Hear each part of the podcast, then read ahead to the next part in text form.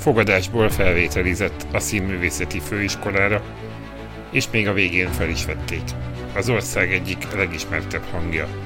Húsz éve gyakran megállítják az utcán, hogy csak pár szót mondjon élőben vagy telefonon egy jó barátnak, Rossz Geller hangján. Ez a True Story, a filmtekercs.hu interjú podcastja. Mai vendégem Galambos Péter, vagy hívjuk inkább Galambnak, szinkron színész, rádiós újságíró, legújabban pedig hobby DJ, aki annak idején az Estefem rádióban a Profiktól leste el műsorvezetőként az alapokat. Noha legismertebb hangja egyben az elsők közül van.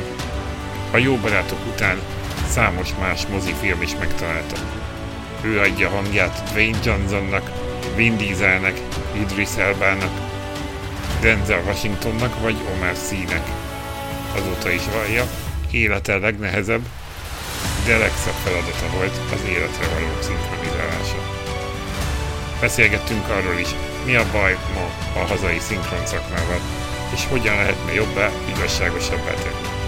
Nem véletlen hát, hogy az újra és újra felmerülő felirat szinkron csatában a hazai szinkron, mint a magyar kultúra szerves része jelenik meg nála.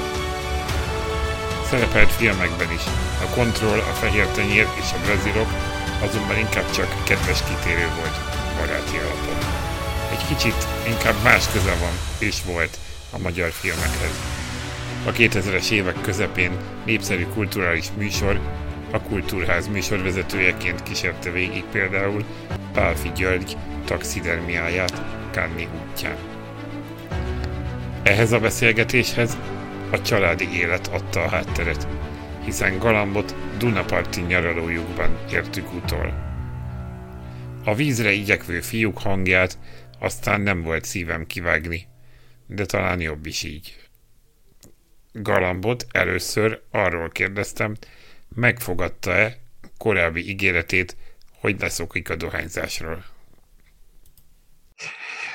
Le kell szokni, hát úgy van az, hogy ez egy rossz szokás, és ártalmas is, meg minden, és akkor érdemes abba hagyni, csak hát nekem már személyiségem része, tehát a 35 évet cigizek, tehát ilyen nagyon rég. És nekem ez a mindennapos szokásaim egyike, tehát hogy tudod, nagyon nehéz leszokni egy olyan dologról, ami, ami az ember, emberben már szervül, nálam meg már szervült a dohányzás, és a, és a dohányzás az egy olyan dolog, hogy leszokni valamiről, amit szeretsz, ahhoz vagy nagyon kell félni, vagy kell a másik oldalon legyen valami nagyon vonzó dolog, ami miatt az ember le akar szokni. Most Rágó, egyelőre ilyen nincs. Rágó, egyik, de nem ilyenről beszélek, hanem mondjuk egy nő miatt érdemes leszokni, vagy egy ilyen élethelyzet miatt, vagy pedig, ha nem tudom, beteg leszek és megijedek, azért is érdemes leszokni. Na most az a kettő között érted, na most nincs semmi bajom, és nincs olyan vonzó, attraktív személy, akinek nagyon kéne, akkor minek? De én azon, mióta hangomból élek, végig cigiztem, Aha. tehát nagy különbség nincsen. Amikor, érted, mondjuk kaptam néha ilyen rosszfajta, nem tudom, influenzákat, amire elment a torkomra, akkor nyilván akkor nem cigiztem. De Aha. Füstös hangú, érces füstös hangú pasi lett belőlem, a régi búgó, lágyhangúból ennyi a különbség igazán. Mert hogy az internetes szinkron adatbázis az ISDB szerint 802 szerepet játszottál el 953 filmben. Hogy ez mennyire teljes, azt nem tudjuk, de végül is mindegy is. Fogalmam sincs. Akik között ott van többek között Dwayne Johnson, Vin Diesel, Omar Sy vagy Idris Elba, akiknek a nagy többsége ez a, ez a macsó férfi szerep. Hogyan... Hát, persze. Nyilván a, hang, a hang az adta magát, de hogy hogyan kerültél ebbe a skatujába? Ez így a kezdeteknél ez meg Hát azt nem engem kéne erről, meg, nem engem kéne erről megkérdezni, hanem a szinkronrendezőket, de hát közben meg ott van ellenpontként a David Schwimmer a jó barátokból, hát, aki legkevésbé macsó. De hát nyilván a hangi adottság, tehát azért, azért ez egy ezért, tehát a feke, fekete erős embernek biztos mély hangja van. Általában nem, de, de ez így maradt, így maradt. Ezért ez így rám ragadt, hogy én vagyok az egyik macsó feka, nem baj. Én ezt bírom, jól áll szerintem nekem, meg a hangom jól áll ezekhez, úgyhogy, úgyhogy szerintem ez egy ilyen természetes házasság. nincs benne semmi szándékos, és valójában nem én befolyásolom. Ez tényleg nem az én döntésem, hanem ez mindig a szinkronrendező választása, hogy engem talál, vagy nem. És hát vagyunk így néhányan ebben a kategóriában, és akkor ebben van egyfajta rotáció, hogy az Artúr, vagy a Király Attila, vagy a nem tudom ki, a, éppen a Feka Kopasz akcióhős. Noha a karakterek között, között van hasonlóság, de gondolom picit mindegyikhez máshogy állsz hozzá, tehát hogy eh, hogyan lehet máshogy adni a hangját John, Lane Johnsonnak, meg Vin Dieselnek. Hát másmilyen emberek ők, meg másmilyen színészek. Tehát, hogy a Vin Diesel az egy, hát nem egy nagyon bonyolult lélek, és olyan, mint a százas szög, annyira egyszerű. Dwayne Johnson sokkal összetettebb, bár hát ő sem egy, hogy úgy mondjam, method acting, tehát nem az a Stanislavski szépféle beleérő színész, viszont neki van öniróniája, meg humora, és, és hajlandó olyan helyzetekben is nevetni saját magán, és eljátszani olyan szerepeket, ami, ami jobban szórakoztatóvá teszi. A, ezért, ezért ez egy élvezetes dolog, és, és hát pont a jumanji ahol mind a két részben ugye más hangon beszél, mert az első részben egy kamasz gyerek van a bőrében, a másik részben meg a Danny DeVito, Hát egyikbe se a Dwayne Johnson karaktert kell, stabil Dwayne Johnson karaktert kell hozni, és ő se azt csinálja, ő is utánozza ezeket a hangokat. Ezért ez, ez az én számomra is egy roppant szórakoztató kihívás. Mondjuk Omar Sy egy, egy szerintem ennek a, ennek a korszaknak az egyik legnagyobb francia színésze. Tehát ő, ő nekem színészileg ő a legnagyobb kihívás, mert ő aztán oda teszi magát rendesen lélekben, és igazán neki is nagyon sok arca van és mondjuk Idris Elba egy ilyen sármos nyuga, nyugodt figura, de közben meg eléggé cool. Tehát nekem, nekem az Omar Sy, ez a három, tehát mondom, a Vin Diesel ez egy ilyen ragadvány, de többieket én nagyon kedvelem színészileg is. Változó, mert az Omar Sy-nak szegénynek az életre való óta nem volt egy valamire való tisztességes filmje, nem nagyon álltak neki jól az amerikai karakterek, ezekben általában nem, nem bizonyított nagyon-nagyon jól. Nem, azt tudta, nem tudta hozni azt, amit vártak tőle szerintem az amerikai producerek, se nézettséges, sem pedig játékban. De mondjuk az Idris Elba az viszonylag stabil, stabil minőséget tud hozni, de hát ő is csinál borzalmas szarokat. A macskák, ezt tudjuk. Mondjuk nem kellett sokat beszélnem abba de, de mondjuk a Setét torony, meg utána volt ez a, nem tudom, ez a hegyen katasztrófát szenved a nővel, és akkor ott ragadnak. Tehát, hogy, hogy vannak neki is fura filmjei, de, de mondom, ez számomra élvezetes. Tudom, álmomból fölkelt, ezt tudom őket, ezt a, ezeket a karaktereket hozni, de mondom, elég színes ez nekem, tehát nekem nem kell nekem tudom. Ha már szóba került Idris Elba, ugye egyre több cikkeznek arról, hogy ő lehet a következő James Bond. Ez azért megint egy külön, külön szerep. Nem tudom, szinkron színészként vannak-e Hát nincs, örülnék, ha én lennék a hangja, ha ő lesz a James Bond. James Bond még soha nem voltam. Daniel Craig szerintem nem állt volna nekem rosszul, de hát a Stoll, Stoll András féle magas színvonalú színjátszás azért ez, ez nem baj, mögötte van. Idris Elbát el tudnám vinni, de hát majd, a, majd azt a szinkronrendezők eldöntik, hogy én leszek-e az Idris Elba, ő lesz a James Bond. Én örülnék, nyilván örülök minden ilyen feladatnak, de hát szerepálmom az mondjuk kevésbé van. De jó, ha jön, ha, hajrá, muti, muti. Obama is volt elnök, tehát bármi lehet ér. Bármi lehet. Kételkedsz benne, hogy ő lesz a következő? Vagy picit hát olyan... soha nem tudni. Szkeptikusan.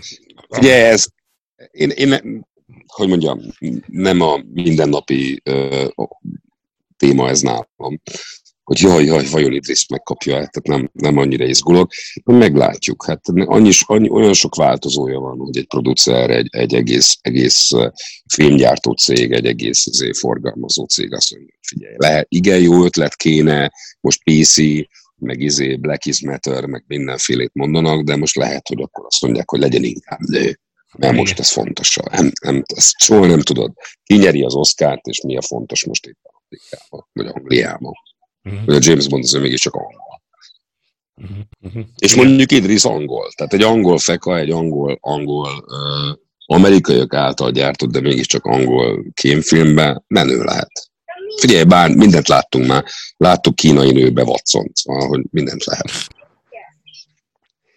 Azt mondtad, hogy, hogy Omar Szíd kihívás volt, hogy ő általában kihívás, de hogy mondjuk, ha nem színészre, hanem filmre bontjuk, akkor van-e olyan szerep, amit nagyon nehéz volt, vagy olyan film, amiben sokat meg kellett szenvedni? Hát az életre való nekem az, az volt a legnehezebb, azt hiszem, és a legjobb is, tehát hogy ez a kettő összefügg. Hát az egy, az egy, az egy tényleg egy korszak, korszakos mozi. És, és akkor már, akkor már láttátok... fel az Omar benne. Hm? Hogy? Hogy ez akkor már meg... készületek közben ez már így látható volt, vagy éreztétek, hogy ez nagyot fog durrani? Ez abszolút menet közben kiderült, kiderült hogy, ez, hogy ez valami, ez a film. Menet közben abszolút látszott, az első jelenetnél látszott, hogy ez nem egy ilyen sima francia klasszikus izé, se nem végjáték, se nem. Tehát látszott, látszott, hogy itt más, ez egy más kaliberű dolog. Látszott, ér, abszolút érzed, nem véletlen szólt ekkorát az a mozi.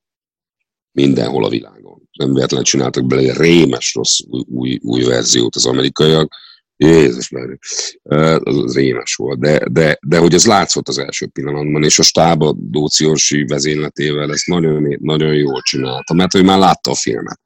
A szinkronrendező azért előre megnézi, és amikor szerepet oszt, meg nem tudom, szétszedi ilyen részekre, hogy, hogy követhető legyen a munka, akkor ezt végignézte egyszer-kétszer, és, és tudta, hogy mivel állunk szemben, és, és, és azt azért mondta is, hogy srácok, akkor ezt most így tegyük oda. És abszolút éreztük a Dunai Tamással rögtön a kihívást, meg, meg azt, hogy ennek a dolognak tétje van, úgyhogy komolyan is vettük. Pedig azért én közepesen veszem komolyan az ilyen jellegű munkát, munkákat, de ott, ott azért oda tettük magunkat mindeket. Uh-huh. És az Orsi nagyon jól vezetett minket szerintem. Tehát azt gondolom, hogy ő, hogy ő kellett ahhoz, eh, ahhoz, hogy belőlem belőlem ki tudja hozni azt, ami vég, a végeredmény lett. Mert tehát én nem vagyok egy, egy nagyon nagy színész, ezt tudjuk, úgyhogy ez, ez pont az én színészi képességeimnek a szélső határa súrolta ez, a, ez az alakítás, amit nekem ott létre kellett hozni. Ezért is vagyok rá büszke, mert hogy ez sikerült. Én szégyelni valom, azt hiszem. Amiről viszont talán a legtöbben ismernek, az a, az a jó barátok, ugye egy David Schwimmerrel és Ross Gellerrel valamennyire összenőttetek a magyar tévénézők fejében legalábbis. Hogyan emlékszel vissza, ez ugye ez inkább a 90-es évek története. Jó 95 talán, akkor indult, igen. Korán, hogy, korai 90-es éven hogy hogyan, tehát hogy ha valami, akkor ez kultik, nyilván az életre valók egy kultikus film, de talán ha az a level 2, akkor a level 8 ha jó barátok, ha lehet ilyet mondani. Vagy nem, nem tudom, más, más, más rendszerben kell mérni a kettőt szerintem. Hát abból a szempontból mindenképpen korszakalkotó, hogy a, hogy a szitkomok világában egy, egy olyan, olyan ö, alapot fektetett le, ami a mai napig érvényes, hát a, érted, csomóan vitatkoznak vele, meg csomóan fiolnak, mert hát homofób is volt, meg szexista is volt, egy csomó olyan dolog volt, ami ma már a 2000-es évek ezen táján most éppen aktuálisan cikinek számít, meg, meg, meg, meg nem tudom, minek számít, de, de azt, azt a, ahogy a valóságot kezelte, ahogy az emberábrázolást kezelte, ahogy a, ahogy a, a humort kezelte, ahogy a, történetmesélés. Tehát ebben a műfajban, a szitkomban szerintem tényleg az első háromban, és bármilyen időkre visszatekintve lehet el, lehet, el lehet helyezni, tehát hogy biztos ott van a topon, és nem vehetlen az, hogy a mai napig nem tudom, bár, bármikor bekapcsolod a tévét, valahol biztos megyünk barátok. Tuti. Tehát Netflix is most került fel. Tehát, hogy, hogy érted, a Netflix előhoz egy 90-es évekbeli szitkomot fölrak, azért az valami és, és hát nyilván ez egy ilyen örök dolog, és, és a, érted, most már tényleg ez 20 éve kezdődött talán. 20 éve volt több. több. És, és a mai napig állítanak meg emberek, vagy, vagy jön oda hozzám valaki, jaj, jaj, tök jó, vagy csinálsz, meg nem tudom, de nem mondanád ezt, hogy sziasztok, vagy valami ilyesmi, hogy nem én púztam valami. És akkor, és akkor időnként kell mondani, és akkor mondjál már, hogy valamit hív, a barátnőnek napja van, hív már fel, és mondd meg neki, hogy nem tudom, szóval ilyenek. És ez nem véletlen. Nem véletlen. Ezekben mennyire állsz bele? Hm? Ezekben mennyire állsz bele, ezekben a meredek sztorikban? Hogy? Hát most nem meredek sztori, érted? Neki körömet okozok, nekem Jó, meg miből áll, érted? Simán persze, hát ez jó móka. Én, szer... én ezt a Stollandristól tanultam, lestem el, eh, ahogy ő kezeli a rajongókat, és ez csodálatos. Tehát én poszton voltam egyszer tévésként annak idején, és, és a Stolbucival ott ültünk a, a, a, a, a Pécsi sétáló utca közepén egy étterem teraszán, és megjelent egy iskolás csoport. 30 darab vagy 20 darab iskolás kislány, akik meglátták a Stólandrást, aki hát híres tévés, műsorvezető, nem tudom mi, sok, sok dolog miatt népszerű, és hogy hát, hogy hat fotózkodjanak vele. És 20 percen keresztül az összes gyerek csinált selfie, végig mosolyogtak, türelmesen és kedvesen és aranyosan, és ez óriási dolog. Nekik örömet okoz, nekünk az a dolgunk, hogy szórakoztassunk. Színészek vagyunk, könyörgöm. Tehát az a dolgunk, hogy szórakoztassuk az embereket, jó érzéssel töltsük el őket, és ha valaki egy ilyen szakmát vállal, annak vállalni kell ezt a következményt is. És hát ő örül, és ez tök jó örömet tud az ember okozni, nem? És nekem tényleg mibe kerül. És nekem is jó érzés. Hát mi meg hiúk is vagyunk ráadásul, mint az állat. Nálunk hiú foglalkozás nem hiszem, hogy sok van. Talán a, nem tudom, a fotómodell és a politikus, de, de hogy az ember vállalja ezt, ha már ezt, a, ezt az utat választott. Engem ez, engem ez szórakoztat. Jó, jó érz, tényleg jó érzéssel tölt el, amikor örömöt okozok valakinek. Amikor szinkronizálok, én nem látom. Én, én amikor tévéztem érted, és nem tudom, 500 ezer ember nézte az élő tévéműsort, én akkor se éreztem azt a visszajelzést, ami, ami egy közönséggel való találkozás jelent. És ez, ez, ez szükségünk van. Túl beszéltem, ezt is tudom. Most uh, volt ugye néhány hónap, amikor többségünkben otthon voltunk a járvány idején, és láttam különböző videókat, hogy házi stúdiók születtek, eh, akár nálad is, akár más kollégánál. Eh, ez mennyire tud eh, akár a járványtól függetlenül elterjedni, mert hogy itt említett, hogy jelen lenni, látni a reakciókat, stb. Ez inkább azt mondaná, hogy együtt veszitek fel az adásokat. Ugyanakkor a technika fejlődése, meg az internet fejlődése éppen lehetővé teszi, hogy te a világ túlfelére is csinálj hangot, vagy szinkront, vagy bármit. Hát én ezt már elég régóta csinálom. Tehát nekem ez nem volt újdonság, én 11 néhány éve. Nekem hangmérnök, az édesapám hangmérnök volt, és, és nekem hát én már ebben nőttem bele ebbe a szakmába ilyen értelemben. Úgyhogy amikor ezek a hangalámondások, meg reklámok, meg nekem elég korán lettek station voice munkáim, mondjuk egy nyíregyházi rádiónak vagyok a hangja, de most azért az abszurd, azt lássuk be, hogy én nem tudom, hetente kétszer lemegyek nyíregyházára azt mondani, hogy a nem tudom, milyen fm ma este Kovács Pisti, hanem Sunshine FM-be. Uh, nem. Úgyhogy nekem elég korán uh, volt házi stúdióm, nyilván nem azon a szinten, ahogy most van, most azért tehát hogy, hogy stúdió kompatibilis, tehát bármelyik szinkron stúdió hangzását tudom otthonról generálni, de hát nyilván nem vagyok szakember, tehát nem vagyok igazi hangmérnök, és nem vagyok szinkronrendező sem. Tehát a, a szinkron, mint olyan, a játékfilmek, a, a, a, a szinkronizált szájszinkronos filmeket, azok a stúdióban kell fel. Meg, meg lehet oldani, és meg is oldottuk, mert azért a technológia itt most pont a, mi most az Zoomot használjuk, de hát vannak különféle szoftverek, amik profi hang továbbításra is képesek. Volt szinkron stúdió, amely kialakította az otthoni szinkronizálás technikáját, tehát ugyanúgy, hogy mi most vagyunk egymásra, én látlak téged, te látsz engem, mondjuk nem, nem láttuk egymást, viszont én láttam a, a, a filmet, amit ők sugároztak nekem az egyik programon keresztül, meg a szöveget, amit szintén kiraktak a képernyőre, és az én hangom egy másik alkalmazáson keresztül ment vissza a stúdió minőségben. Bocsánat, ők rögzítették, tehát, hogy gyakorlatilag technikailag valóban létre tudtuk hozni ezt, csak hát ezzel az a probléma, hogy ahhoz, ahhoz hogy ez tök jó legyen, az minden színésznek pontosan ugyanolyan hangtechnikával kéne rendelkezni, mint, mint mondjuk én. Tehát ha mondjuk öten vagyunk egy film, akkor mind az ötünknek ugyanolyan hmm. mikrofon, ugyanolyan hangkártya, ugyanolyan szoba hangzás, és itt ez Igen. az egyik legfontosabb, hogy szól a hely, amiben ülünk. Ezek kéne rendelkezni, na most ezt nem, egyrészt nem engedheti meg magának mindenki, másrészt ott van egy stúdió, érted, normálisan, miből áll bemenni. És, és, és ez egy olyan műfaj azért, ahol kell a másik ember. Kétségtelen, hogy, hogy a legtöbb filmet már úgy vesszük fel, hogy a színész egyedül van benne, és a másik színész, akivel egyébként a jelenetben beszélget, az utána jön. Ennek technikai okai vannak, keverési, stb. stb. moziforgalmazók megkövetelik, külföldön keverik, és akkor neki külön sávonként uh-huh. kell, stb.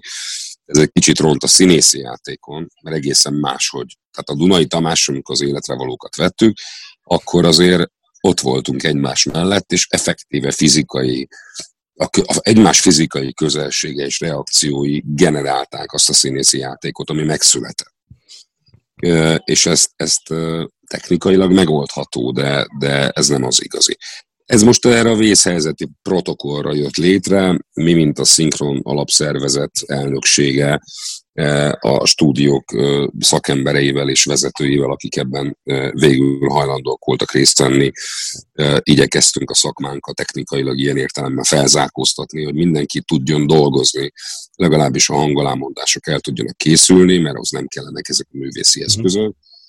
A hangmérnökök vért izzadva, de összekeverték, és és elintézték, hogy nagyjából hasonlóan szóljanak a, a különféle helyekről küldött hangok, tehát szegények azok ötször annyit dolgoztak, mint normálisan, de, de ebben a vészhelyzeti protokollban ez működött, de ez nem maradhat így, tehát hogy ez, ez, ez, ez nagyon sok plusz munkát igényel. Tehát ha a vészhelyzet van, akkor most már egy gomnyomással át tudunk állni újra, mert készen áll. Színészeknek van saját technikája, legalábbis soknak 200 körül van művész, akinek van te, saját technikája, tehát egy gomnyomás alá tud állni újra a szakma a vészhelyzeti protokollra, ezt a kört nem kell újra lefutni, a stúdiók készenlétben vannak, megvan a technológiájuk. Tény, hogy vannak olyan munkák, amelyek, amelyek otthonról elvégezhetők, tehát a hangolámondásoknak egy része, a narrációk, azok van, amikor egyszerű most már otthonról felvenni, mert tudják, hogy melyik színésznek olyan a technikája, tudják, hogy ő önmagát is tudja ilyen értelemben rendezni, kontrollálni, ha javítás van, azt másnap vissza tudja küldeni, tehát hogy, hogy vannak olyan területei a szakmának, amelyek meg tudnak maradni ilyen otthoni körülmények között elvégezhető munkának, többi meg visszamegy a stúdióba. A gyakori tapasztalás így újságíró kollégák között, hogy a felirat versus szinkron kérdése, gondolom ez nem újdonság erről erről beszélni, hát vagy nem. beszélgetni. De hogy, de hogy, hogy gyakori a, a filmkritikusok körében a szinkronnak az ilyenfajta elutasítása, hogy az eredeti nyelvnek a, a hangsúlyozása, vagy annak a fontosságának a hangsúlyozása.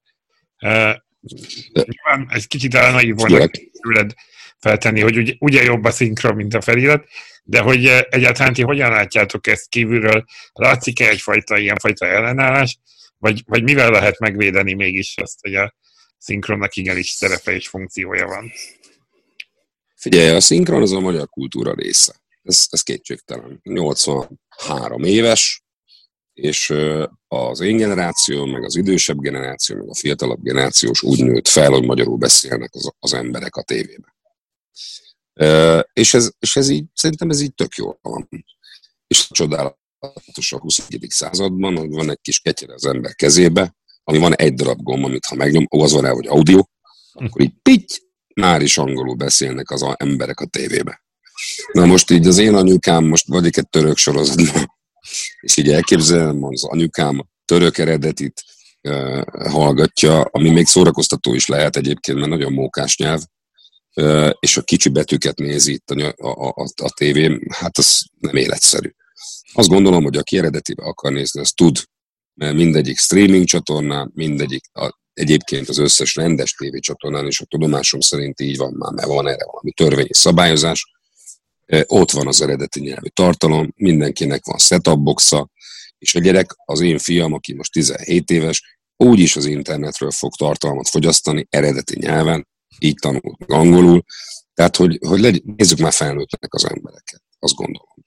Tehát ez egy, ez egy szabad választás, de nem gondolom, hogy a tévében uh, egészséges, vagy nem, nem az, hogy egészséges, hanem, hanem elvenni a lehetőséget uh, a magyar lakosság mondjuk egyharmadától, hogy, hogy szinkronizálva nézzen tartalmat, szerintem botorság lenne. Mind a kettőnek szerintem helye van, az egy egészen más kérdés, de ez se véletlenül van, hogy a mozik premierjei azok magyarul vannak. Tehát a nagy Marvel filmek például, azok eleve magyarul kerülnek már ki. Inkább, inkább ez szokott lenni a kritika. Egy, egy-két Whiteful, egy-két egy-egy vetítés van, amikor eredeti nyelven meg lehet nézni. Azt gondolom, hogy ez a moziforgalmazóknak is lehet, hogy érdeke lenne, hogy lehetőséget biztosítsanak, de azt gondolom egyébként, és ez nem véletlen van így, ezt nem a magyar forgalmazók találják ki a világ minden táján. Szinkronizálva mennek ezek a filmek, egyszerűen azért, mert annyira e, látványvilágcentrikusak ezek a mozik, hogy egészen egyszerűen e, elveszik ha neked olvasnod kell, és nem vagy perfekt angol, egészen egyszerűen elvész, saját magamon látom, nem tudok odafigyelni a látványvilágra, ha a betűket kell követnem. Egész egyszerűen nem megy. Hiába tudok valamennyire angolul, de ha ott vannak, az, ott vannak a betűk alul, itt, itt, akkor, akkor a betűket nézem, akkor is helyértem a párbeszédet. Bizony. Úgyhogy, úgyhogy itt a filmforgalmazók a saját filmjük látványvilágát védik azzal, hogy kötelezik a szinkronra. Minden nemzetet, azokat a nemzeteket is, ahol egyébként nem szinkronizált tartalom van mondjuk a tévében. Tehát ide járnak a lengyelek mozi szinkront venni. Náluk normálisan nincs szinkron, most kezdődik egyébként a lengyel uh-huh. szinkronizálás valójában, mert nekik nincsen erre infrastruktúrájuk, hogy Magyarországra járnak szinkron, felvenni szinkronnal a nagy mozifilm. Mert hogy ott is szinkronnal kell menjen. Egészen egyszerűen, mert ez a módi. Ez a, a gyártóknak a módja. Szóval én azt gondolom, hogy lehessen megnézni eredetiben is, de lehessen megnézni szinkronosan, azért a moziforgalmazók azt állítják, nem véletlenül van így, hogy a mozik nézettsége, a szinkronizált tartalom 70 valány százalékos, vagy 80 valány százalékos, feliratos ugyanabban 10 valány százalékos. Uh-huh, uh-huh. Igen, Azért ez így a piac. E, ilyen az országunk most. Uh-huh. Nem a mi dolgunk szerintem megtanítani az embereket idegen nyelven beszélni, nem ezen fog múlni. Nem uh-huh. ezen múlik. Uh-huh. Amiben viszont... Szabad választás. Igen, igen. Amiben viszont nagyon beleálltatok az utóbbi egy évben, vagy legalábbis ismét hangos volt a sajtó ezzel kapcsolatban, ez a, ez a már említett szinkron alapszervezet, ugye a dolgozók szakszervezetének egy tagszervezete, ami, ami hogy foglaljam össze, tehát a szakma megbecsültségének emelését célozza? Vagy, vagy hát mi? többek között. Hát többek között. Tehát ez egy, ez egy szakszervezeti alapszervezet, ez azt jelenti, hogy, hogy harcolunk pénzért, harcolunk munkakörülményekért, harcoltunk a jogdíjainkért.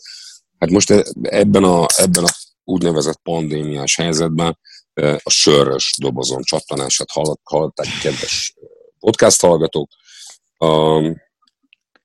Itt most, itt most össze kellett fogni ezt a dolgot, tehát ugye az történt, hogy hogy azt mondja, jött a járvány, és akkor azt mondta egy-két forgalmazó, szinte rögtön, srácok, hogyha nincs tartalomok, átállunk feliratra. Uh-huh. Na most, hogy Magyarországon átáll feliratra a tévé, az úgy marad. Uh-huh. Pont az előbb beszéltünk róla. Mert olcsóbb a feliratot legyártani, mint a szinkron. Ilyen egyszerű. Ez üzlet, pénzkérdés. Tehát nekünk a szinkron meg kell védeni, mert ez a szakmánk. A, a, a, itt nekünk az volt a feladatunk, hogy összehangoljuk, kezdeményezzük, illetve összehangoljuk ezt az átállást, és segítsünk a színészeknek, meg a, meg a munkatársaknak, a többi munkatársnak is felkészülni erre a helyzetre. Tehát, hogy itt most egy ilyen, egy ilyen hát nem is irányító, de legalábbis egy közvetítő szerepet kellett az elmúlt néhány hónapban ellátnunk. Tehát ez egy sokrétű, sokrétű feladat, számtalan iszonyú nagy munka áll előttünk még, és akkor meglátjuk, hogy ez a többiből mit tudunk kihozni. Jogvédelem. Ez a bizonyos, diá, ez a bizonyos diátadó, ami talán ősszel volt, azért ez még jóval a járvány előtt volt, ahol idéznék egy hát interjúból, amit Rajkai Zoltán ugye az alapszervezet elnöke adott, hiányoznak az alapvető szakmai etikai és erkölcsi normák, és hiányolja még a lojalitást a munkaadók a, a kollégákkal szem, a kollégák egymás iránti lojalitással a munkaadók kegyei miatt. Tehát, hogy mintha ilyen belső feszültségeket tárna föl, vagy... Mint, mint, mint minden szakmában belső feszültségek nálunk is vannak. Hát ugye az alap, ez egy, ez egy piac. Tehát, hogy, mint hogy nem egy állami cég vagyunk, és nem... Tehát nagyon sok probléma van nálunk is, mint ahogy minden más újságíróknál is, hogy az alap probléma az, hogy kevés a lóvé a forgalmazók, akik a megrendelik a munkát, azok kevés pénzért szeretnének kapni jó minőséget gyorsan. Na most mi, akik ebben a, stúdiók, azok sok munkát szeretnének, sok pénzt, Lehetőleg nem olyan gyorsan. Tehát, hogy lassan elvégzett, de sok munkát szeretnének kapni. Tehát versenyeznek egymással ugye a tévécsatornák.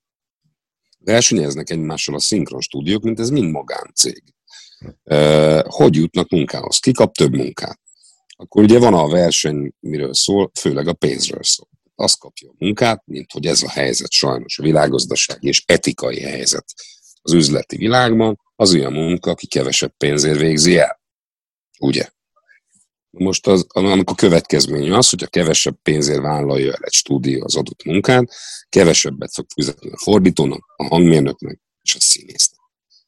Tehát végső soron a csúnya szóval a mi vándorbotunkkal verik a család. Mindenki. Annak, aminek az a vége, hogy a színész keres kevesebbet, a fordító keres kevesebbet, stb. stb. Miközben a, a stúdió tulajdonos, mint hogy jó üzletember, nagy autóval jár, és, és ő dönti el, hogy kivel dolgoztat, és kivel nem. És abban a pillanatban, és itt vannak a színészek, akik ugye, mint hogy az egész szakma olyan, hogy nem vagyunk önállóak. A színész szakma arról szól, hogy ki hív engem dolgozni. Ez egy szubjektív dolog, nem egy objektív. Tehát nem az van, nincs leírva semmilyen törvénybe, hogy a Omar Szí magyar hangja Galambos Péter. Nem az úgy van, egyszer voltam a Omar Szí, és akkor utána a többiek látták, hogy ez így jó, és akkor azt mondták, ja, az Omar Szí a Galamber, hogy az neki jól áll. És így szeretjük. De van rendező, aki engem nem szeret, mert nem szeret, és akkor nem engem hív, hiába jövök a Omászi. Hogy ő voltam én az életre való. Tehát ahhoz, hogy ne veszítsem el a munkámat, annak nagyon jó fejnek kell lenni, ami nem vagyok. Mindenkivel nagyon érdemes nagyon jónak lenni, vagy pedig vitathatatlanul annyira tehetséges lennének lenni, hogy pótolhatatlan legyen. Na most az derült ki az elmúlt hónapokban, aztán főleg, hogy ez se számít. Nincs pótolhatatlan ember. Nincs elég alacsony színvonalú munka, amit egy forgalmazó ne fogadna el. Ha értesz, mire gondolok. Értem, értem. Bárki csak potolható, hogy azt gondolom, hogy ez az ő érdekük is, nem? Most hogy ahhoz, hogy a színvonal. Láttam olyan Marvel filmet, ahol a szinkron minősége miatt kijöttek a moziba, és nem akarták megnézni, hogy ki a, ki a gyilkos. Hát Marvel pont nem, de... Ne. Jó, nem Marvel nem. Igen. De hogy így nem jellemző. Nem jellemző. Mm. És mondjuk a mozi szinkronotnál azért mondjuk, azért ügyelnek azért a szakmai színvonalra, tehát azért minden stúdiónak mint hogy, mint hogy vannak csodálatos, nagyon tehetséges szinkronrendezők ebben a szakmában, akiknek egy része, hála jó Istennek, ezek a blockbustereket csinálja, tehát, hogy, hogy fel van téve egy szakmai léc, és azért hozzá képest érdemes ahhoz a színvonalhoz tartaniuk magukat, mert azt az észreveszi a forgalmazó is, egy több milliárdos mozinál észreveszi, hogyha ez nem stimmel. De vannak forgalmazók, akiknek ez olyan nagyon nem számít, tehát hogy a közepesnél meg picit jobb, az neki elég meg vannak forgalmazók, a külföldön döntik el, hogy mi a jó. Uh-huh. Tehát én most nem én lettem az egyik filmben az, az C, mert a Disney azt mondta, hogy hát neki nem tetszik, neki más elképzelései vannak. És te, te, te laksz itt, te Disney. Nem, én Amerikában lakok, de én így képzelem. És én meg azt mondom, hogy hát figyelj, kap be Disney. Például teszem azt, vagy bárki más. Tehát, hogy nagyon sok területen van. De amire, amire kérdezte, arra próbáltam rákanyarodni egy picit, tehát, hogy ahhoz, hogy összefogás legyen. Valódi összefogás, ahhoz az összes magyar színművésznek, aki ezen, ezen a szakmában dolgozik, azt kell mondani egyszer csak, hogy nem, ennyire nem megyek dolgozni. De most az a járványhelyzet megmutatta azt, hogy ugye a színészek egy nagy része nem ment sehova. Én például nem kisetettem a lábamat két hónapig, mert nekem van egy csomó gyerekem, meg egy beteg anyám, meg egy cukorbeteg feleségem, úgyhogy én nem mentem sehova. Mert ez egy ilyen járványhelyzet. Kétségtelen azt gondoltuk, hogy a kormány majd elrendel egy teljes kijárási tilalmat, de nem rendelt el, tehát egy ilyen puha megoldás lett, de hát láthatóan ez is egyfajta eredményre vezetett. És hál' Istennek nem tudok senkit, aki a szakmámból e, úgy betegedett volna meg, e, pláne egy szinkron stúdióban, hogy meghalt. Beteg lett volna, tehát ez minket elkerült, és ez nagyon nagy szerencse, de ez azt gondolom tényleg a szerencsém. Meg aztán bizonyos stúdiók nagyon komoly intézkedéseket tettek, hogy ott, hogy ott ne legyen fertőzés veszély. A mai napig vannak stúdiók, ahol olyan szellőztetési rendszer, olyan fertőtlenítés, csirátlanítás megy, mint, mint a járványhelyzet kellős közepén. Szerintem nagyon helyesen. De vannak stúdiók, amik minden további nélkül nyitva maradtak. Tehát, hogy gyakorlatilag ők dolgoztak, azt mondták, hogy figyelj, nem zárunk be, szerintünk ez nem olyan komoly dolog, gyertek ki. Uh-huh. És olyan helyzetbe hozták a színészeknek egy nagyon nagy részt, hogy azt mondták nekik, figyelj, nem jössz ki, akkor valaki más fogja a munkádat elvégezni. És, uh-huh. és ez így is lett. Tehát én nem mentem ki, úgyhogy azokat a hangalámondásokat, amiket mondjuk tíz éve csináltam az egyik a legnagyobb, egyik legnagyobb szinkron stúdióban, azt olyan úgynevezett színművészek végezték el helyettem, és a kollégáim helyett, akik szintén nem mentek ki, akik egyébként eddig nem végeztek el ilyen munkát, mert hát nem biztos, hogy ők a legalkalmasabbak erre a fajta munkára. De most már ők a híres narrátorok, mert az igazi narrátorok nem mentek ki. Uh-huh. Na, ez, itt az a bizonyos szolidaritásnak a hiánya, amire a Rajkai Zoli is utalt, tehát, hogy, hogy iszonyú rövidlátó ebben az országban mindenki, azt gondolom, szakszervezetet arra alapozni, hogy a másikért majd mi kiállunk, az, az naivitás. És ezt mi elég jól pontosan tudjuk, tehát mi nem azon az alapon dolgozunk a szakmánkért, hogy majd mögénk kell mindenki, mert nem fog. Van egy része, egy, egy nagyon fontos része ennek a szakmának, aki egyébként szolidáris, de egy, egy, van egy elég széles réteg, aki viszont csak a saját jövőjére gondol, és ez, ez, ebben vannak szinkron rendezők is, vannak fordítók és színészek is, és főleg stúdiók vannak, akik, akik mondjuk azt, akik sokkal inkább csak a saját fennmaradásukkal és profitjukkal vannak elfoglalva, mint, mint sem, hogy a szakma egészének a jövőjére. Ez nem egy könnyű helyzet, hát magyar módra szarból kell várat építeni, igyekszünk. Meglátjuk, meglátjuk mi lesz, de térjünk hát egy picit arra, hogy te nem csak szinkron színész vagy, hanem színésznek is tanultál, legalábbis, ahogy olvastam, fogadásból mentem el felvételizni a színművészetire. Így volt. Hogy lehet, hogy lehet fogadásból elmenni? Úgy sem mersz elmenni, de elmegyek. Meg, nem mersz. Elmész, fölvesznek, fölvesznek, kapsz egy üveg, üveg viszkit. Négy rosta. Tehát négy rostán kellett keresztül jutni. Három. Három. Akkor három vagy? Három. Aha. Három rosta, igen. Hát de most én jártam a színiiskolába, tehát hogy te se jó volt, hogy azért elmegyek a színművész. Én mindig foglalkoztam színészettel, gyerekkoromtól szavaló verseny szintén kezdtük meg. Nem tudom, meg az apám tévés volt, tehát nagyon sok színész között nőttem fel, meg nem volt számomra idegen ez a világ, de tényleg nem voltam nagyon, mondjuk, hogy elhivatott. Hanem csak így egy közepesen voltam tehetséges, de, de nem volt semmi vesztenivaló, mert ezért úgy, úgy kerültem be a színészeti főiskolára, mint egy tornádó. Tehát konkrétan nem érdekelt az egész. Megtettem, amit meg kellett, tehát felkészültem, megtanultam verseket, dalokat, amit meg kellett tanulni, de hát úgy mentem oda, hogy nincs semmi vesztenivaló, mert miért ne? És nyilván ez a, ez a fajta flow, amiben voltam, ez, ez átment. Meg hát annyira tehetségesnek tűntem akkor, hogy, hogy, hogy, hogy engem fölvegyen az az ember, aki fölvett aki aztán másfél év gyakorlat után kiderült a számára, hogy figyelj, hát ez olyannak jó volt, de ne ezt mondták ezt húzásba vinni. Hát ezt ők, hát nem is így, azért nem volt nagyon szerencsés a kommunikációm egykori osztályfőnökömmel, de, de mondom, tehát ott körülöttem azért csupa-csupa olyan ember volt, akik, akik ezt nagyon komolyan vették, az életüket tették fel rá, és mindenáron ezt akarták csinálni, és sokszor felvételiztek, és egészen más módon áll ez a dologhoz hozzá. Én akkor, én akkor már nagy fiú voltam, tehát picit idősebb voltam, és viszont semmit nem tudtam a színházról, mint olyanról, viszont viszont, és én hát na, akkor is forradalom már voltam, tehát én, én nagyon nehezen állok be. E, és nagyon nehezen kötök, kötök kompromisszumokat, és nagyon, nehe, nagyon rosszul viselem, ha haláznak és akkor azért ott a, abban, a, abban a rendszerben ez elég jellemző volt, és, és mondom is, nem is, nem is voltam egyértelműen a, a, az osztálytársaimhoz képest kimagaslóan tehetséges, hogy az összes rossz tulajdonságomat elfedje azt, hogy én milyen kurva jó vagyok a színpadon. Nálam voltak sokkal jobbak a színpadon az osztályomban, és hozzájuk képest tényleg nem voltam én egy ilyen erős, és nyilván a Kerényi tanár nem látta bennem a perspektívát, és, és akkor kedvesen elbúcsúztunk egymástól másfél év után. Viszont nagyszerű kapcsolatokat kötöttem azért ott, nagyszerű embereket ismertem meg, meg tudtam beszélni, meg egy kicsit énekelni, egy kicsit még jobban, meg, meg mindenfélét, és akkor ott valaki engem az első év után fölvitt a szinkronba, Reisenbükler Sanyi barátom, Will Smith egykori magyar hangja, Isten nyugtassa, és, és akkor engem bemutatott, és én ott megtanultam a szinkront, tehát amikor engem kirúgtak a főiskoláról, ön telefonot találtam a szinkronból, hogy ráérek, csak azóta ezt csinálom. De én színpadon nem játszom engem, ez, ez mondom, az a fogadás érdekes volt, de, de én egyrészt nem tanultam meg a színházi szakmának ezt az ágát, nincs benne gyakorlatom, és valójában soha nem okozott akkor örömöt a számomra, soha nem élveztem annyira, hogy, hogy én ezért egy csomó mindent feláldozom. Tehát én nem vagyok ilyen értelemben született színpadi színész. uh, engem sokkal érzem magam, majd magam lehetek a mikrofon vagy a kamera előtt, tehát én, én tévézni, meg rádiózni sokkal, de sokkal jobban szeretek színészkedni.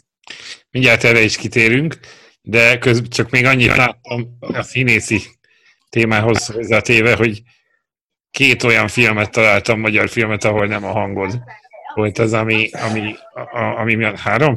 Három. Én a brazilokat is a kontrollt tudom, de mi volt a harmadik? Fehér tenyér. Fehér tenyér, tényleg.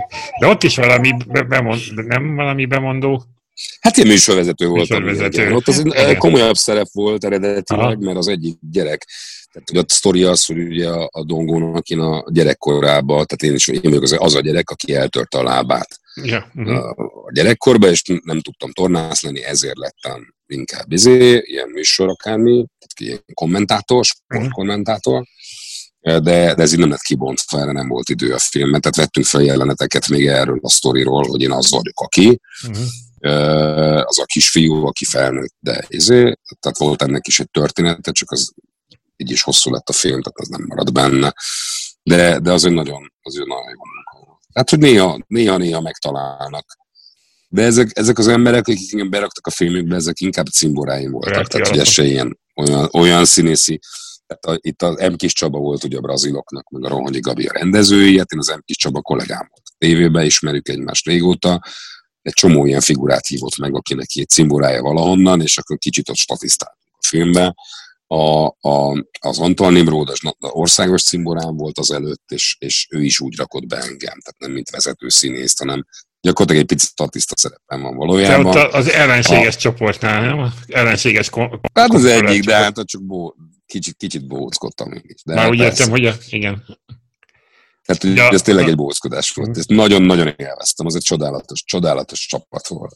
És a, a fehér tenyérben, meg a Hajdú Szabi, amikor csinálta, akkor, akkor én tévés voltam, a kultúrázat csináltam az MTV-ben, most tényleg flexelnek. Flexelnek, pompás dolog. Nem hallatszik a különbség. Legjobb, legjobb nyaralás, hát én hallom, legjobb nyaralás a flex.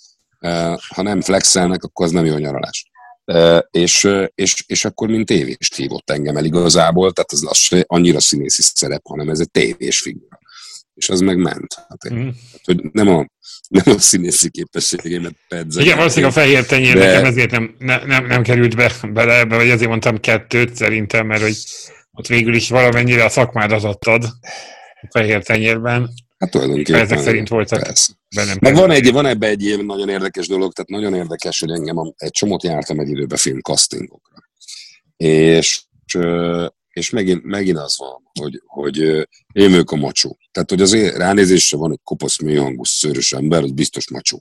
De, hogy mondjam, a személyiségemhez sokkal, de sokkal közelebb áll a David Schwimmer féle Rosgeller, mint az összes többi. Tényleg. És ezért ezek az emberek, akik engem a filmjükbe hívtak, azt tud, ezt, ezt, ezt ismer, ismernek -e ennyire, hogy ezt tudják. Ezért nem macsónak hívott egyik se, uh-huh. hanem mindegyik egy ilyen kicsi loser szerepre hívott, szerepkére. Tehát engem hiába hívnak amerikai filmkastingra, ahol nekem gépfegyvert kell fogni, nem, egyszerűen hiteltelen, mert én nem vagyok egy ilyen csávó. Igazából. Goromba vagyok, igen, meg mélyhangomban, nem tudom, de én nem vagyok egy ilyen akció, akcióhős. Nem vagyok alkalmas rá. Lehet, hogy úgy nézek ki, megtévesztő. De én inkább vagyok bohóc, mint akcióhős, csak ezt így mondjuk nem ártana rájönni.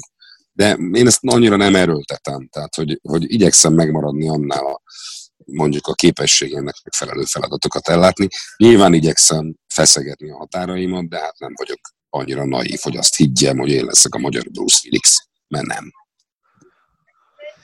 Szóval a... És ez jól, és ez jól van így, azt akarom, ez jól van így. Nincs ez, semmi gond, tökön azonos vagyok abban, mit csinálok. Ennyi, e, nem kell ennél Várj egy picit, mert interjúvolnak a fiaim. Várj. Gyerekek. Megyünk, mikor, mikor indultok? Csak én adok, épp, éppen interjút adok. Mikor akartok indulni? Mennyi az idő? Mennyi idő, mennyi idő kell még? Még egy max 10 perc. Körülbelül. Maximum 10 perc múlva mehetünk, mert most befejezzük az interjút, és bemegyünk. Vagy menjetek, aztán jövünk utánatok, hogy találjátok ki. Jó van, srácok, ti is előszedhetitek a fürdőgatját. Nézhettek 10 perces valamit még addig. Na strandi Bocsánat, ny- nyaralási. Strandidő van, abszolút le kell menni a Dunára. no, szóval, hogy mi Na, figyelek. blokkot szeretnék, vagy egy ilyen témát behozni, ez az újságírói vonal, hogy ugye a, a szinkron színészet mellett, vagy után, vagy közben, ugye kezdtél rádiózni előbb. Közben. Közben az Este Femnél, illetve a klub. Nem is, először tévézni kezdtem képzelni. Először, először volt a kultú- kultúrán? Volt, volt, val, nem, volt valaha egy A3 nevű tévé. Ja, ja. Nem emlékszel erre. A nevét igen, de nem, nem lett igen. belőle. Hát egy fostalicska volt, de én ott kezdtem tévézni. Arra már nem emlékszem, hogy oda hogy kerültem. Azért nincs meg. De, de szerintem ott a szinkronból ismert valaki, aki nem, nem tudom pontosan, hogy volt, de én ott kezdtem tévézni. Tök szar voltam. Tehát, hogy ez nem kétségtelen szar voltam, de mégis ott kezdtem tévézni. És utána, utána nem igaz, mert gyerekszínészként hat évesen kezdtem tévézni a Dongolás Kalandjai című sorozatban az MTV-be, de az más. De, de, de ott kezdtem tévézni, és utána jött az Estefán, 2000 július 1 és utána jött a klubrádió, amikor minket kirúgtak az Estefemből, és közben eh, 2004-ben vettek engem fel az MTV-be, akkor kezdődött a kultúrház. És akkor ennyi, ez volt. Igen, igen, igen. Mhm. Ez a sorrend. Ez mind kulturális vonalon, tehát valamennyire azért a, a filmes múltadat végül is bele tudtad gondolom építeni ebbe. Igen, igen, nagyjából a film az mindig valahogy hozzám csúszott, film meg a színház, tehát hogy ezeken a területen, amiben egy kicsit tapasztalatom, meg rá, nagyobb rálátásom volt, meg én az egy komoly film és színházfogyasztó vagyok. Most kevésbé vagyok színházfogyasztó, de amúgy igen.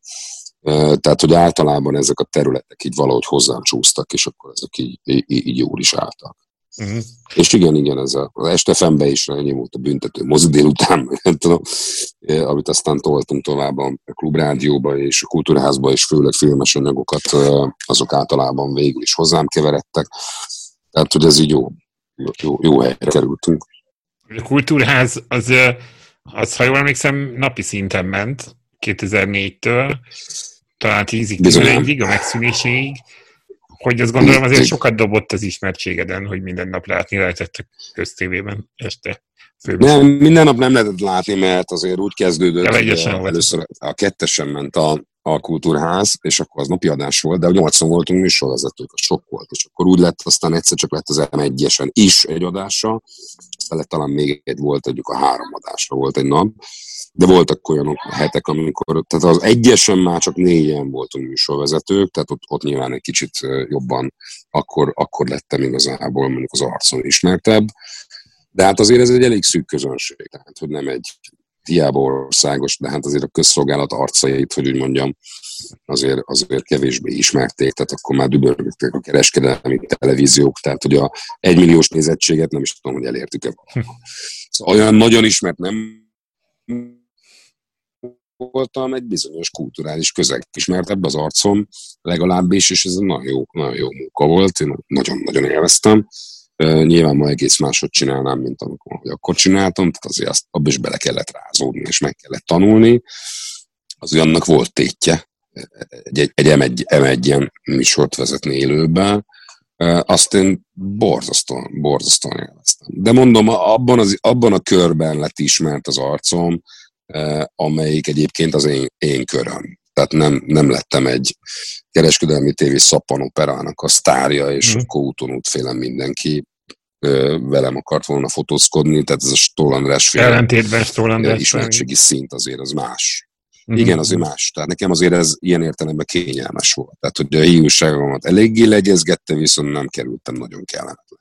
És jobban rajt, hogy fogalmazok, jobban benne voltál, hogy jobban tapasztaltad akkor közelebbről a filmes hétköznapokat, mint azóta, hogy nincs? Tehát, hogy ez mennyire lehetett akkor jobban? Persze, hát figyelj, akkor az a tévésként bekerülni egy forgatásba, meg hát nekem a, az egyik legszebb, legszebb évem mondjuk 2006 volt, amikor, amikor én Kámba utaztunk forgatócsoporttal a, a, a taxidermiával, és gyakorlatilag végigkövettük őket Kánban, meg ott voltunk forgatásokon, és interjúztam mindenkivel, aki csinált valamit, és nem tudom, és, és Terry Gilliammel élő interjút csináltam az m tehát hogy voltak azért korszakos pillanatai a dolognak, de jó, de jó ez, mert most épp van ez a hülye filmes kívás, és azon gondolkodtam, hogy mi legyen a holnapi filmem, de most már tudom, hogy a brazil lesz. Nem ez a brazilok, hanem az a brazil. Terry Gilliam féle. Uh, és, uh, és uh, azért ez elképesztő jó, jó dolog. És nem azért, mert hogy az ember benfentes, mert tök jó dolog benfentesnek lenni, de elég régóta vagyok valahogy valamiért benfentes de, de az úgy nagyon jó úgy benfentesnek lenni, hogy nem ártok. Tehát nem azért vagyok ott, hogy ártsak, hanem azért, hogy segítsek, azért vagyok, hogy érdeklődjek. És, és azért az jó volt, mert, mert nem az volt, hogy egy bulvár sajtótermék képviselője ott van, és, és a morzsákért kepeszt, hanem, hanem pontosan tudták rólunk, hogy mi egy tényleg valódi tájékoztatást akarunk adni, és támogatólag vagyunk jelen a produkciók, elkészültekor, utána is, és azért ez másfajta ízt ad az újságíró jelenlétében. Meg hát ilyen voltak vicces dologok, tehát nekem a poszton például a Pécsországos Színházi találkozó is egy ilyen nagy kaland volt, mert hát én közvetítettem, mint színházhoz közel álló ember. Lent a poszton a kultúrházat, közben meg, közben meg én a poszton a, a, a szakmai vitáknak voltam a moderátora, é, ezért aztán nyakig benne voltam, és amikor a Gotár Péter, mert ő rendezett mondjuk két ilyen nagy gálát, egymás két egymást követő éven át, az volt a sztori, az egyikben ilyen drámai alakítás kellett, egy, egy színésszel, színész és egy műsorvezető párban. Egy drámai jelenetet kellett előadni, a következő évben egy musical, tehát egy zenéset kellett előadni, és, és mellém a Gotár az udvaros Dorottyát sorsolta, és két egymás követő évben állhattam udvaros Dorottyával a, a, egy színpadon, és egyikben csókolóztunk is, elmondanám. Uh, hát a a, nem is tudom mi volt, talán a Molnár Ferenc testőréből volt egy jelenet az első évben, és akkor van egy csók a végén. Mhm. Életemben nem izgultam még annyira, hát pompásul nekem. Uh, neki nem hír, de hát érted. Szóval a következő évben meg a rongyos életet énekeltem a Pécsi Nemzeti Színházban az udvaros Dorottyával, azért az is elég jól sikerült. Nekem csak én csodás pillanatokat hoz, nem csak maga a tévézés, hanem ami körülötte van, hogy egy ilyen jellegű, egy ilyen szintű munkában veszel részt, akkor az csodálatos. És nekem az Estefen meg a Kultúrház volt ilyen értelemben életemben két olyan közösségi és szakmai élmény, amelyet hát, ha nem is hajszolok azóta, de hát tudom, hogy a mihez tartást téged tudom, hogy mi az, ami, mi az, ami tud adni egy ilyen közegben való köz, részvétel. Azért ezek megmaradnak benne. Mm-hmm.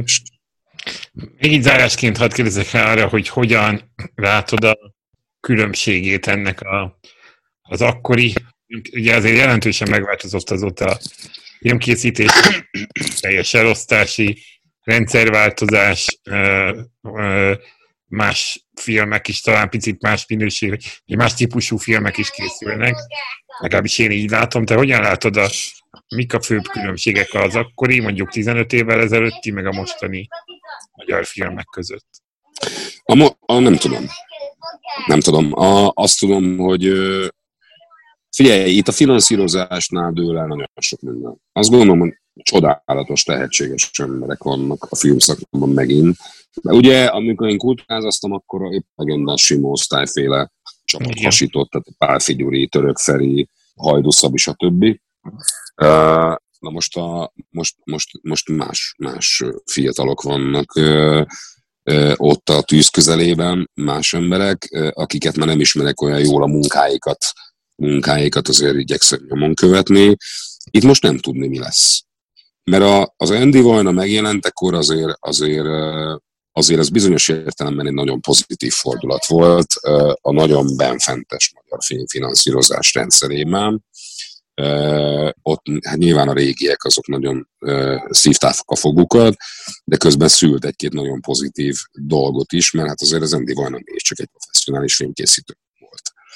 Na most, hogy pont most mi lesz a KL Csabával, hát amiket nyilatkozik, az dermesztő, de hát a jelenlegi magyarországi, hogy úgy mondjam, politikai és úgynevezett kulturális helyzetben ez, ez csak egy olyan tünet, a, ami a színház világában és még a film világában is, meg ha jól, jól látom, most a keresztény popzenét kezdi a Demeter Szilárd félrevonal finanszírozni, mert Pajortasnak biztos, tehát nem tudom, most ez van. Tehát, hogy egy, ez egy kulturális, úgynevezett kulturális forradalom zajlik, hát ezeknek mindig rossz vége szokott lenni. Uh-huh. Csak annak idején ült ott egy Acél György annak idején, aki volt bár bármilyen politikai értelemben és ember értelemben egy fura figura, de hát egy magasan képzett kultúrember volt, és azért ott a cél alatt azért tudtak születni mondjuk csodálatos filmalkotások. Erre nem látom, hogy a, hogy a K.E. Csaba mennyire hasonló kaliber, mondjuk az Acél György volt annak idén, vagy az Andy Vajna. Egy, nem nagyon láttunk tőle még olyan mondjuk művet, ami, amivel ezt igazolta volna, de hát ki tudja, lehet, hogy egy csodálatos Majd vezető, de hogy a demokratikus, demokratikus filmfinanszírozás, mint olyan nem lesz, az biztos.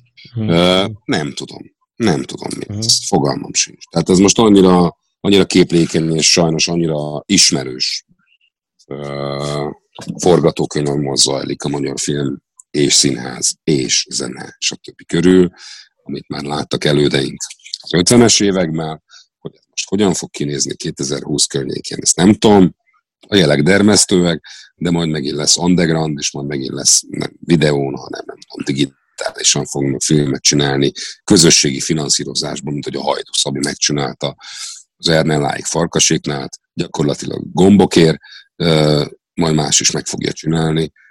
Nem tudom.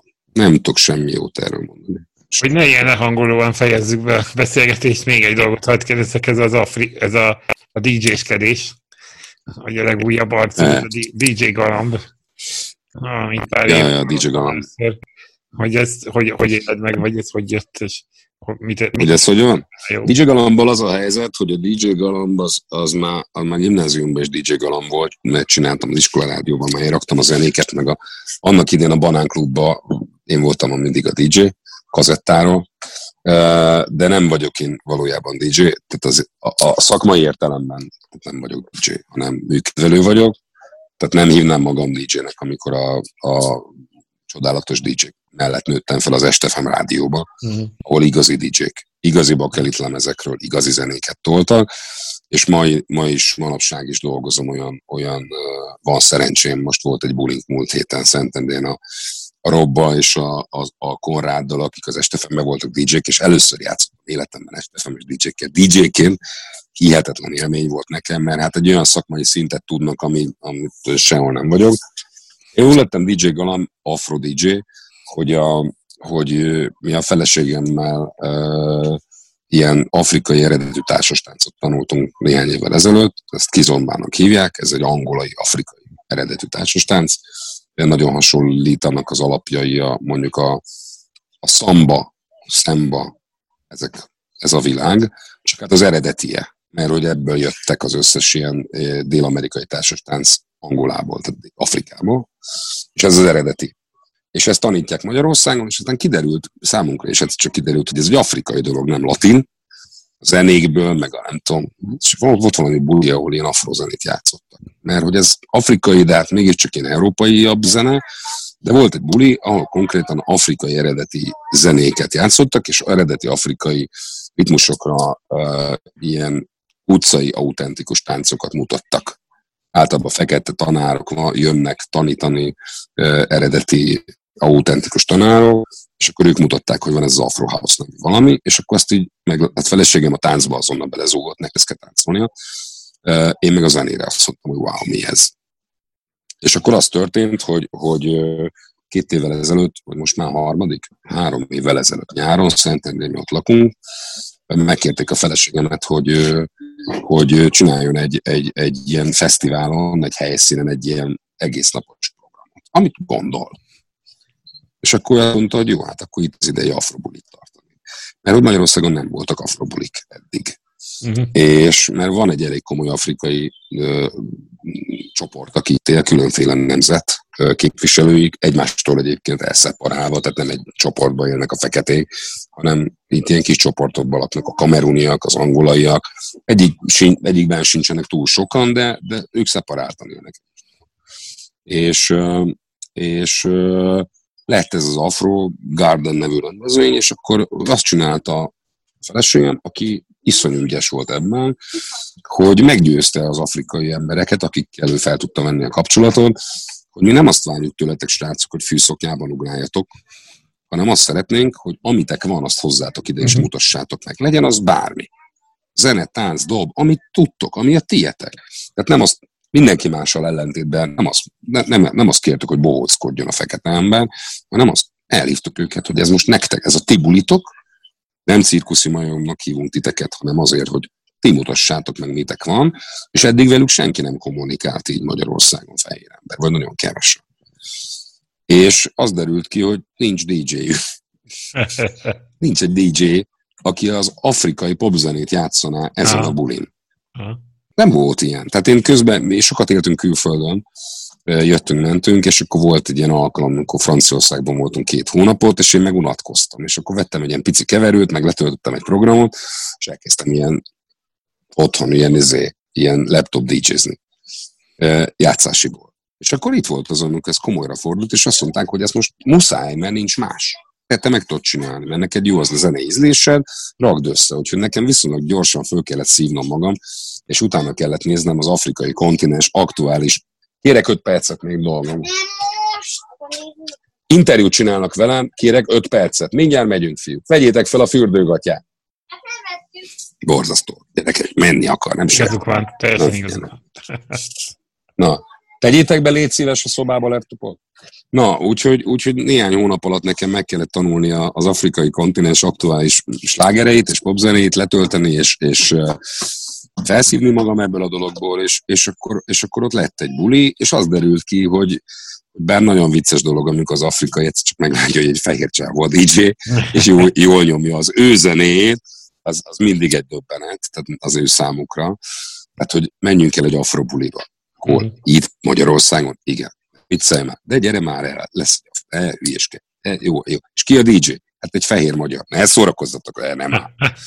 és oda jönnek, és, és kezdődik, hogy jó. Aha. És valamiért nekem, nem tudom, nekem ez így megy, jól áll, és én nagyon kedvelem azt a hangulatot, amit ezek az emberek tudnak csinálni, mert csodálatos hangulat van. Ők tényleg bulizni akarnak, táncolni, nem csajozni jönnek oda, hanem táncolni. Uh-huh. Nem leinni akarják magukat, hanem bulizni. Uh-huh. És ezért olyan szeretet áramlik ezekből az emberekből, ezek, ezekben a pulikban. Arra nem is beszélve, hogy ezek az egymástól elszeparáltan élő afrikai csoportok gyakorlatilag miattunk elkezdtek összejárni. Tehát az, hogy egy angolai, egy kongóival, meg egy szenegálival bulizik, az még ilyen egyik se volt. Ezt nem én mondom, ezt ők mondják. Itt él tíz éve, csak a kongóiakkal találkozik, és most egyszer csak van kameruni, szenegáli, ugandai, angolai, nem tudom milyen barátja, nigériai, és ezek összejárnak. És ez egy elképesztő eredmény, és hát most az a helyzet, hogy én vagyok a, a DJ. Vannak itt élő uh, fekete DJ-k is, afrikai DJ-k, de ők uh, mást képviselnek, hogy úgy mondjam zeneileg. Uh, abszolút ezek az őslágereik, amiket én játszom, tehát én nem találtam fel a spanyol viaszt, de, de valahogy máshogy nyúlok hozzá, ezért, ezért azt mondják az afrikaiak, hogy az én buliaimat jobban szeretik, mint az afrikai DJ buliait ami számomra vicces, de hát ez a helyzet. És én ezt igazából, igazából ezért csinálom. Az én zeném nem ez, tehát én, a, én az afro én nagyon szeretem, de nem ezt az ágát, én a dél-afrikai elektronikus afro azt szeretem jobban, meg az angolait, tehát ami egy kicsit európaibb, tehát én, én, én azt, az az én zeném, úgyhogy én Szentendén, ahol élek, gyakorlatilag már rezidensnek számítok egy-két helyen, holnap is lesz egy, egy bulink, egy Szentendei DJ-vel, és house fogunk játszani, és engem ez borzasztóan inspirálnak jó DJ-k, akikkel játszhatok, és hogy hogy tudom, hogy tud belesimulni ez az egyedi, vagy különleges tribal zene, amit én játszom a, abba az ő zenéjükkel, hogy tud el egyet alkotni, úgyhogy, úgyhogy most ilyen kísérleteket végzek. Hobbi ez is, de nagyon élvezem, és amikor, amikor én játszom, akkor nem 50 éves vagyok, hanem 20. És arra pár órára.